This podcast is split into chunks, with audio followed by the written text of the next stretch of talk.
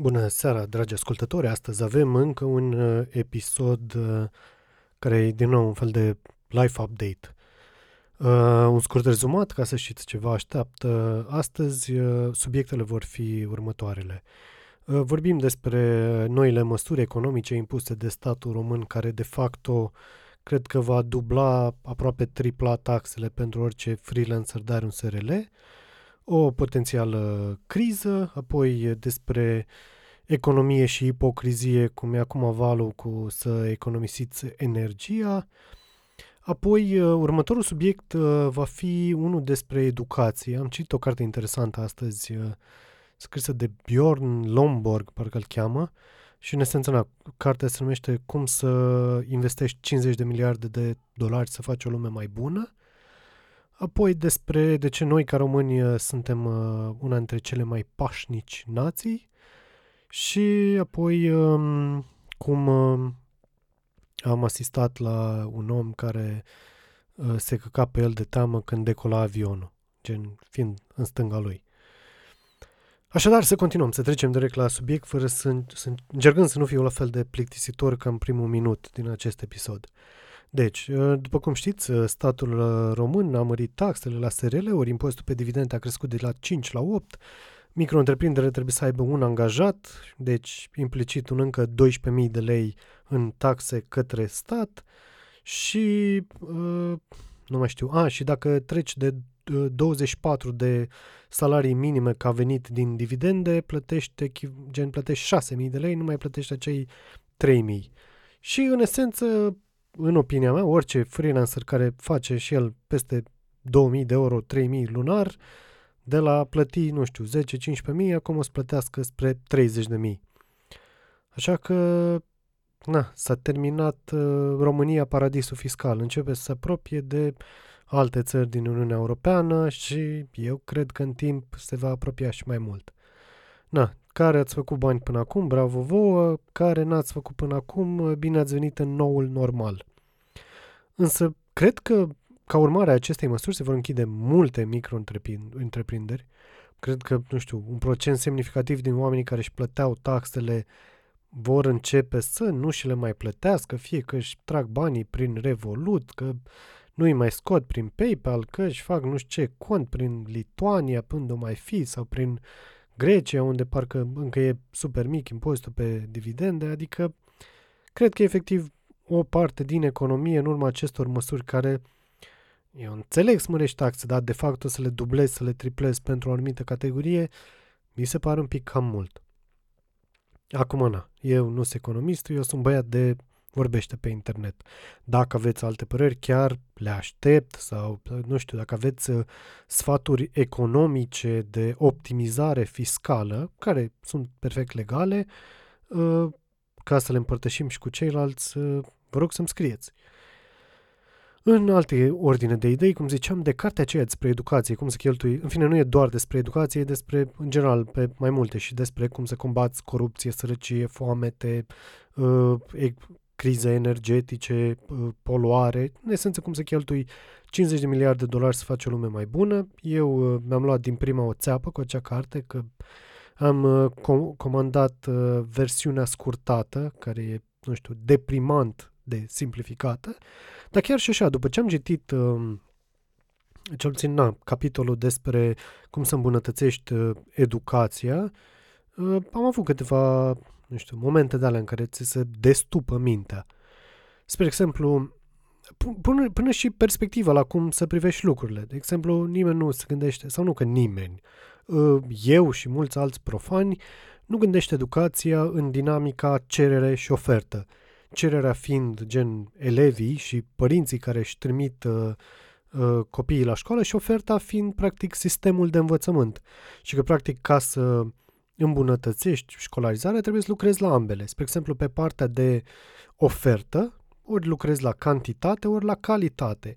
Dacă lucrezi la cantitate, să zici simplu act că faci mai multe școli, uh, na, sunt mai multe studii care arată că nu schimbă așa de mult. Adică, da, o să ai uh, școlarizare cu uh, 53, cu 55% în loc de 53%, că ai făcut încă 5.000 de școli într-o țară sau ceva. Adică se pare că strict uh, cantitatea nu e atât de relevantă, nici măcar din ce am citit dacă optimizezi, uh, spre exemplu, dacă lucrezi la calitate și zici că sunt prea mulți elevi în clasă și în loc de 30 o să fie 25. Iarăși, multe date arată că genul ăsta de reducere îmbunătățește sistemul educațional cu undeva la sub 3%. Deci genul ăsta de măsuri sunt uh, destul de uh, slabe ca eficiență. Apoi, iarăși, variabila de un buget mai mare, de regulă, nu înseamnă o performanță mai mare.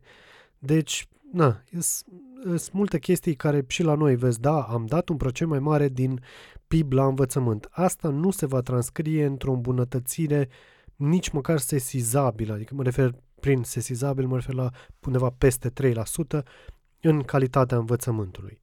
În schimb, ceea ce na, cartea aceasta spune că îmbunătățește strict uh, uh, performanță, gen calitatea școlii, gen calitatea uh, dascălilor din școala aceea poate influența performanța studenților cu până la 20%. Așa că dacă mâine mărim PIB-ul pe învățământ, s-ar putea să aibă un efect de vreo 7-8 ori mai mic decât dacă ai bulanul să nimerești la o școală cu profesori ok. Și, na, când vine vorba de a aloca buget mai mare, să zicem, când, din nou, când lucrăm pe partea de ofertă, practic, ceea ce, face, ce ar face învățământul uh, de stat, se pare că cele mai mari uh, efecte le are când îmbunătățești materialele cu care se lucrează, când îmbunătățești infrastructura și calificarea profesorilor. Lucru care, să zicem, na, materialele poate sunt îmbunătățite, deși toată lumea se plânge că sunt mai proaste decât înainte. Infrastructura, la fel. Tot am auzit tot mai multe școli având uh, table inteligente și așa mai departe. Deși apoi vine dinamica de dacă sunt folosite sau dacă sunt folosite la adevăratul lor potențial. Nu e suficient să le ai, ci și trebuie să le folosești.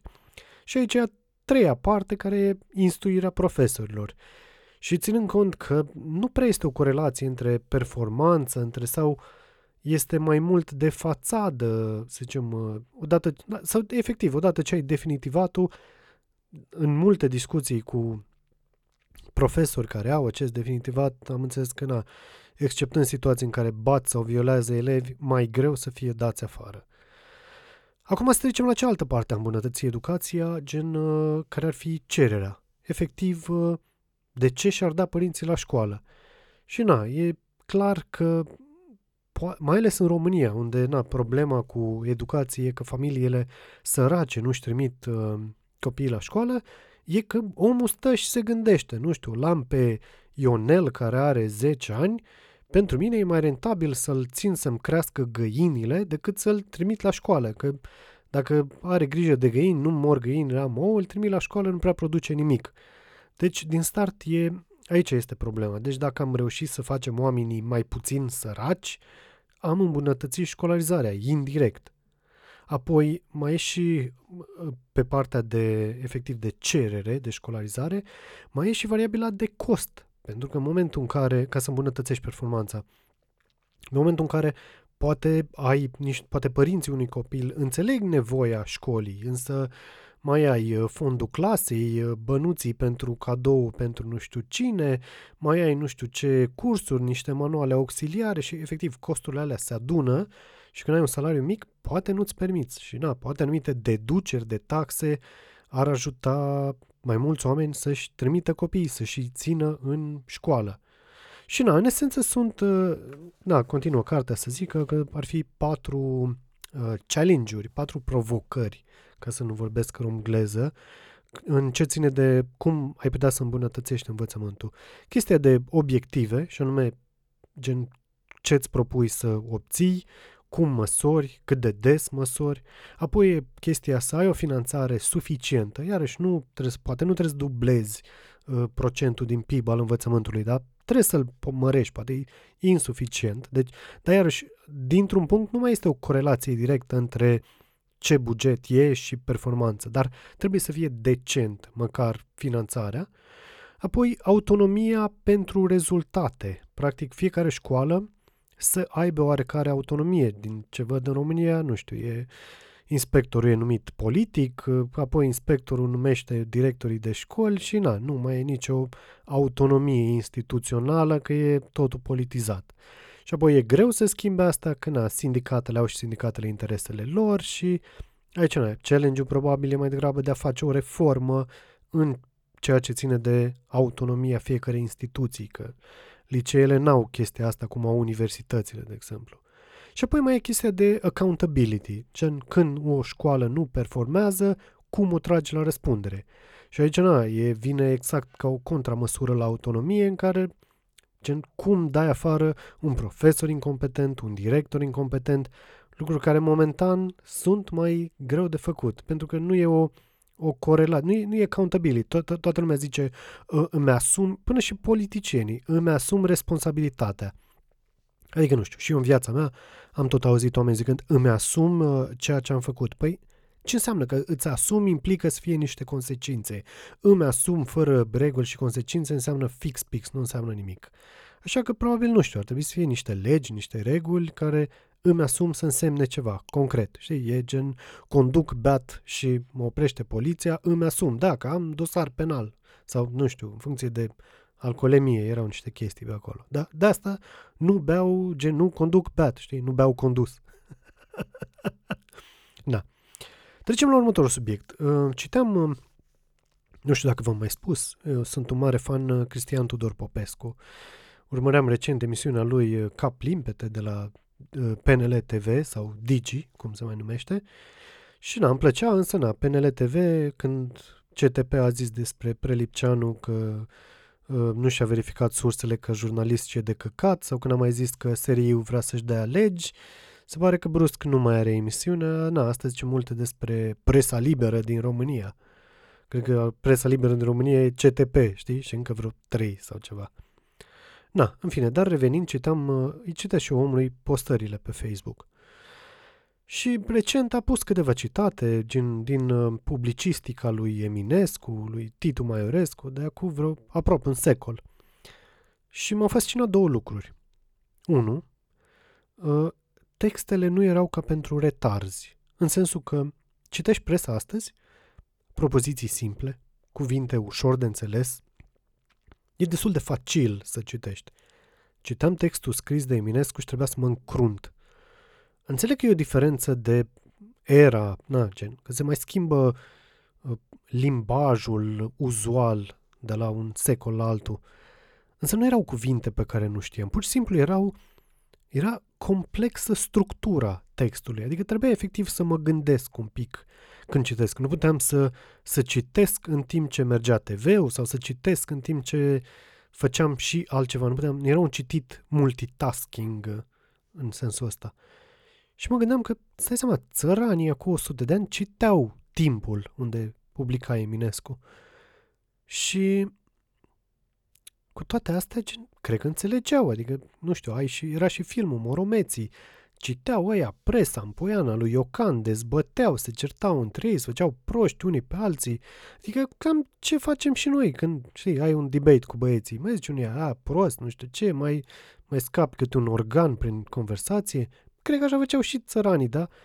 În același timp ei citeau textul ăsta complex și mă gândesc că cred că de-a lungul timpului am gen tot mai mulți oameni uh, culți și deștepți ca mine, nu știu, tot mai mulți oameni, să le zicem mai deștepți, dar nu mai deștepți în, într-o formă de superioritate. Eu nu știu, oameni care poate eu stăpânesc mai multe cuvinte decât altcineva. Nu, nu înseamnă neapărat că sunt superior ca om, dar sunt superior pe skill-ul ăsta. Și poate din dorința de a fi, de, nu știu, de a, de a avea un rici mai mare, că asta e, toată lumea vrea să aibă un rici mai mare în postări, în tot, am început să fac texte mai slabe, știi, mai ușor de citit. Nu mai zic uh, Acum voi face un text complex de înțeles pentru unii oameni. Am zis, nu toată lumea poate să citească asta. Știi? Sau ceva. E pur și simplu, efectiv, you dumb down. Și ai făcut mai pentru mase, știi? Dar pentru mase într-un sens rău, că nu e ca și cum masele nu știu toate cuvintele pe care le rostesc, da? Să fie textul mai digerabil în timp ce faci și altceva.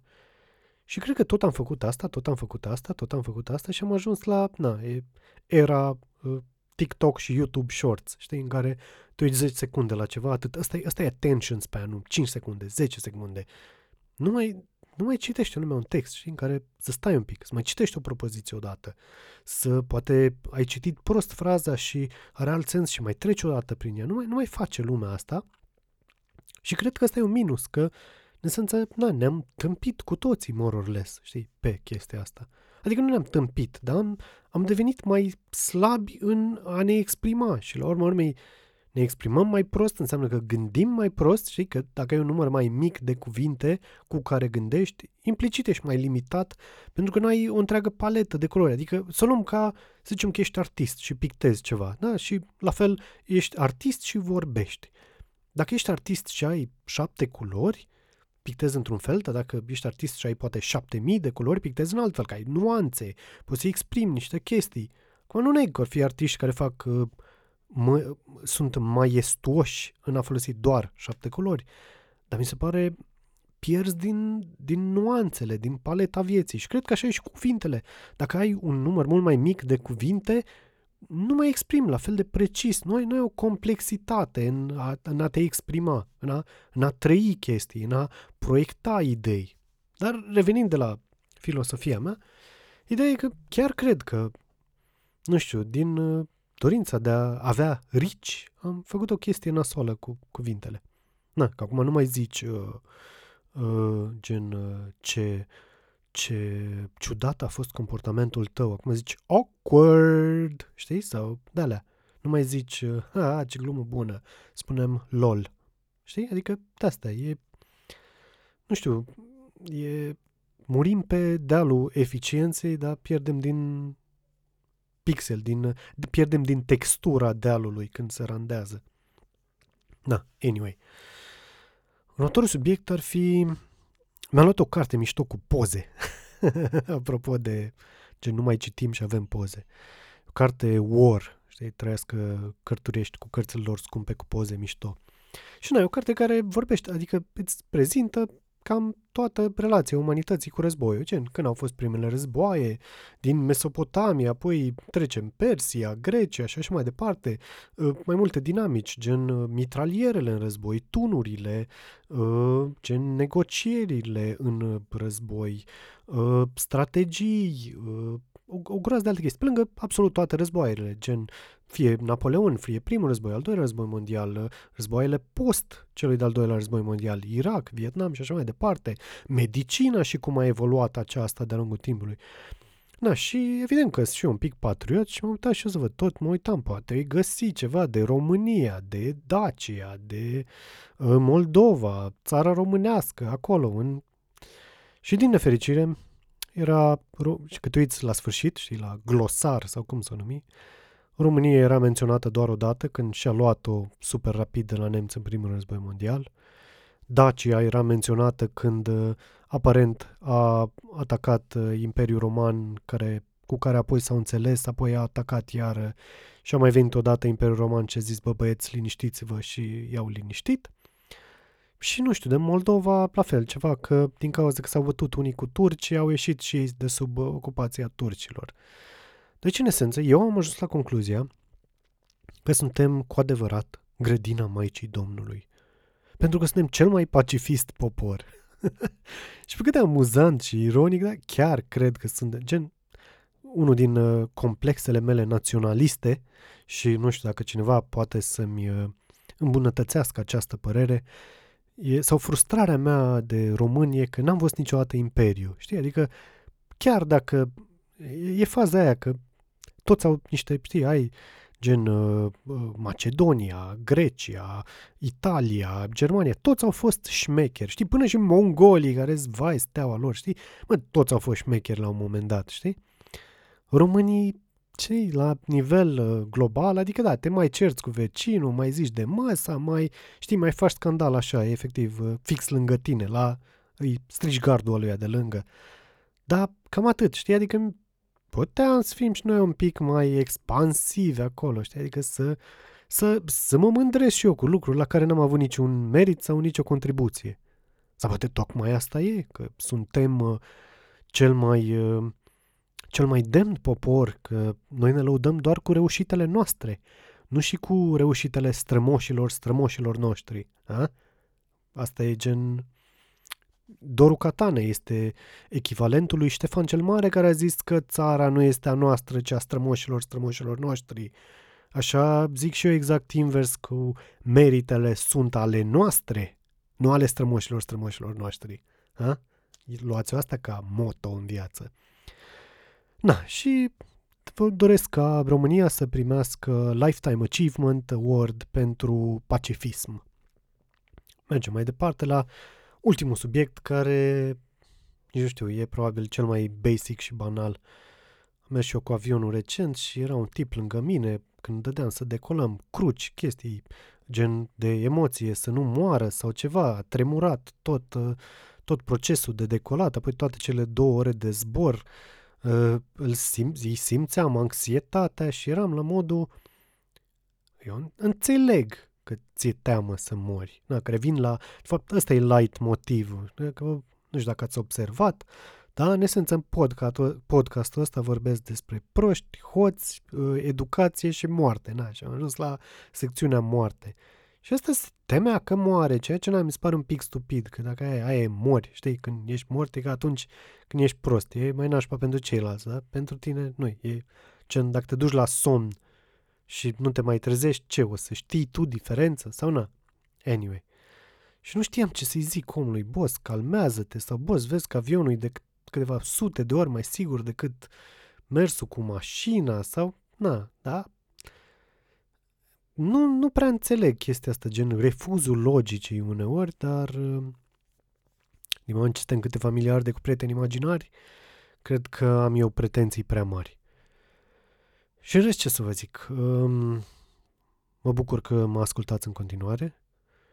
Uh, aș aprecia dacă vă place ce zic, să cotizați un euro lunar, că poate în felul ăsta, după cât un an și ceva de podcasting, îmi permit și eu să cumpăr uh, din banii făcuți de podcast, momentan încă nu am suficienți, să-mi iau, uh, am văzut apropo de Eminescu, au publicat unii toată, uh, toată opera lui de publicistică și costă vreo 100 de euro sau ceva carte de 1500 de pagini. Deci, na, podcastul ăsta, podcastul ăsta n-a făcut în viața lui încă 100 de euro, deci vă rog eu, cotizați.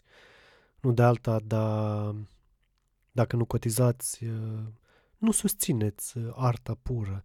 Gen, nu susțineți un intelectual, un intelectual care dorește să se desăvârșească și să citesc 1500 de pagini de uh, na, uh, scrieri politice ale lui Eminescu de acum 100 de ani pe care evident să vi le mai împărtășesc și vouă dându-mă cult și superior. Na, anyway. Concluzia ar fi să aveți grijă de voi, să încercați să fiți uh, mai puțini uh, proști uh, astăzi decât ați fost ieri și cam atât. Nu uitați, dați-mi un euro.